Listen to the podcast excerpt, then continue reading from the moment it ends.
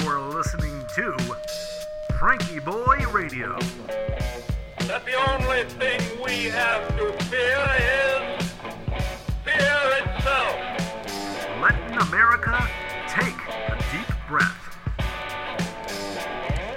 Good evening, ladies and gentlemen, and welcome to episode 119 of FrankieBoi Radio. I'm your host, Josh Urban. Thanks for tuning in. Hope you've been having a great day over there. Boy, it's been a cooker out there. Well, hey, it feels like July. And isn't that lovely? So, so, Wednesday is my guitar teaching day. I've been doing a lot of sessions over Skype, and I was having a great chat with, with one of my I hesitate to call them students because we're both learning. One of the one of the guys coming by, he's like, he's gonna be a sophomore in high school, however old that is. And I said, yeah, man, you know, I'm I'm working on redoing one of my rooms over here. I'm gonna put up uh, some bookshelves. And he said, oh well, what what kind of books are you gonna put on your bookshelf? We are talking about carpentry. So I thought he was asking me like, you know, what dimensions am I trying to make the bookshelves? And I said, well, you mean like the size of the books or or the type of the books? He goes, no, what, what, what do you put up? What are you going to put on? What type of books are you going to put on there? I said, oh, that's a good question. I said, well, I think I'm, I'm making it like a study. So I want to put like, you know, a lot of, I would put some fiction books, like great works of fiction, of course, but a lot of reference books, a lot of books from the natural sciences, some philosophy. And I said, well, what would you put on your bookshelf? And that's a great idea. And I mean, maybe you already have a bookshelf set up. It's a great question. If you're building a new bookshelf, what do you value? What do you think is important to put on there? And he had a great answer. He goes, Yeah, well, I'd put a lot of the science books up and I'd put a lot of books of different religions of the world to see how people think. I mean, people say kids these days, usually in a, in a bad way, but wow, what a what a great answer. So that's the interesting tidbit of a question to ponder today is what's on your bookshelf and what do you want to put on your bookshelf? And what would you put in your metaphorical bookshelf, you know, your, not metaphorical, theoretical bookshelf? Like, these are the books that I really like. I think that's a neat way to get to know each other. To say, what books are you, do you consider valuable? Well, what books do you consider valuable? Let me know. I'd love to hear. And I'm always looking for good suggestions too. So I'll let you know what I put on the shelf. It's uh it's gonna be a little ways away. I gotta I gotta repaint the room, put in hardwood floors, build the shelves, and then stock them. I'm sure there'll be many stories along the way of getting splinters and hopefully eventually triumph. That's what I'm planning. So that'll give me time in the meantime to ponder what books to put on the shelf. It's like what albums do you have in your collection? And as I'm about to go do some astronomy, and that's one of the things I mentioned in a previous episode of I know it sounds so silly, but like if, if you were a Martian, you wouldn't have Beethoven.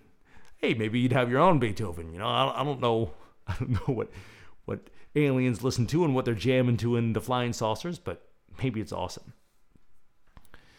But how lucky are we that not only do we get to build bookshelves, but we get to deal with these wonderful authors in civilization sharing their great thoughts. Anyway, you ready for some deep breaths?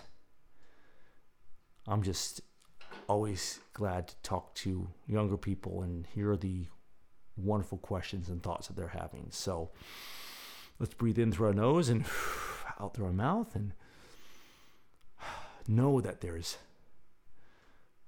that it's gonna be okay. It seems like uh, there's a lot of thinking people out there, which is nice. Oh, before we get into our meditation, I knew there was a, something else I was gonna tell you. I was talking with this guy about you know how we can think and how we can create the world that we would like to live in. And he was telling me about I don't even know the guy's name. He texted it to me. It's uh, what is it? It is Vasily Arkhipov.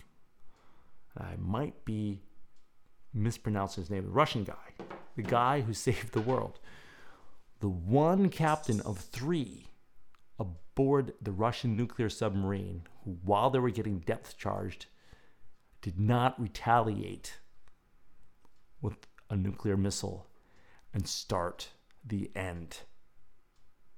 One guy, because he had read some good books and kept a cool head and done his inner work, kept his room clean, saved us all. That's awesome. That's what my quote unquote student told me today. That's why I don't like to call them students. That's what the guy told me today. Okay. We'll have to do a whole episode on that. I got to do some reading. He sent me the link. Now, let's let our eyes drift gently closed, knowing that there's a lot of good people out there in the world. And let us begin. Breathe in. One, two, three, four. Pause. One, two. Exhale. One, two, three, four. Inhale. One, two, three, four. Pause. One, two. Exhale. One, two, three, four. Inhale. One, two, three, four. Pause. One, two. Exhale. One, two, three, four. Inhale. One, two, three, four. Pause. One, two. Exhale. One, two, three, four. Last one. Inhale. One, two, three, four. Pause. One, two. Exhale. One, two, three, four. Open your eyes, wiggle your toes. We'll catch you tomorrow. I'm to go grab a couple of noodles and look at the stars and get some sleep. It's been a long, good day, and I hope you've had a good one too. We'll catch you tomorrow.